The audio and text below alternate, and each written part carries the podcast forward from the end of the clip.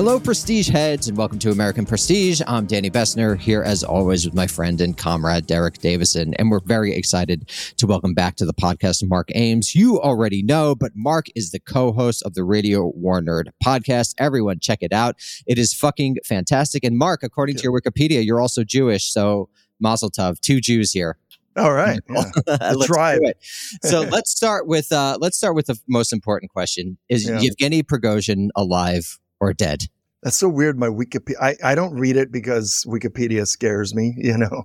So, uh, well, I've been I- forcing Derek to uh, submit a page for me for literal years, and they keep on rejecting it. But he does it every day, so but it's hopefully like one day they'll go I'm in. Jewish. Oh, It's I- so you know, weird. It's like the uh, second line. it's extraordinarily You gotta negative. know, you gotta know, man. people don't. yeah. Someday it's, it's come it's not objective enough because I'm I'm uh, very negative about Danny. So yeah, Derek, Derek's just like, "Fuck this guy. He sucks. He's doesn't meet forcing their me to submit this." um, so what was the question?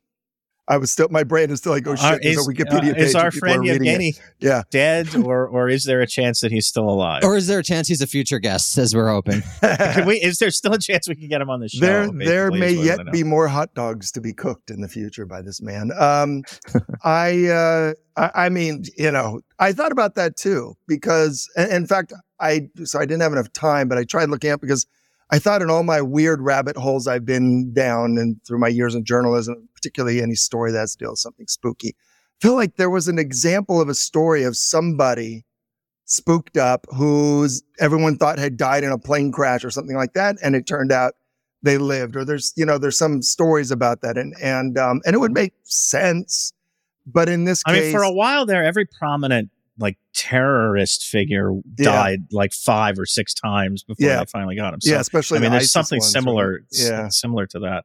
yeah but um the only way i would see that possibly happening would be prigozhin himself with i don't know whatever few friends he might still have and it's hard to imagine he has any friends with power who'd put themselves on the line for him anymore um, you know, said, okay, we're going to uh, put these dupes on the plane and shoot it down, say I was on it, and I'm going to go to, to, uh, wherever Elvis and Bruce Lee are, uh, and Mr. Mojo Rising and, you know, shack up there. But, um, Uh, the, the Gen Z will love those references. I love, Derek and my references are always like Gen X, and I'm like, no one fucking listening knows who the hell who the hell is Jim Morrison. Oh my god! yeah, but, uh, no, he's. I mean, I think you know we have to assume he's he's dead. But uh, uh, but it's it's interesting the fact that we're talking about. it, I talked about it yesterday.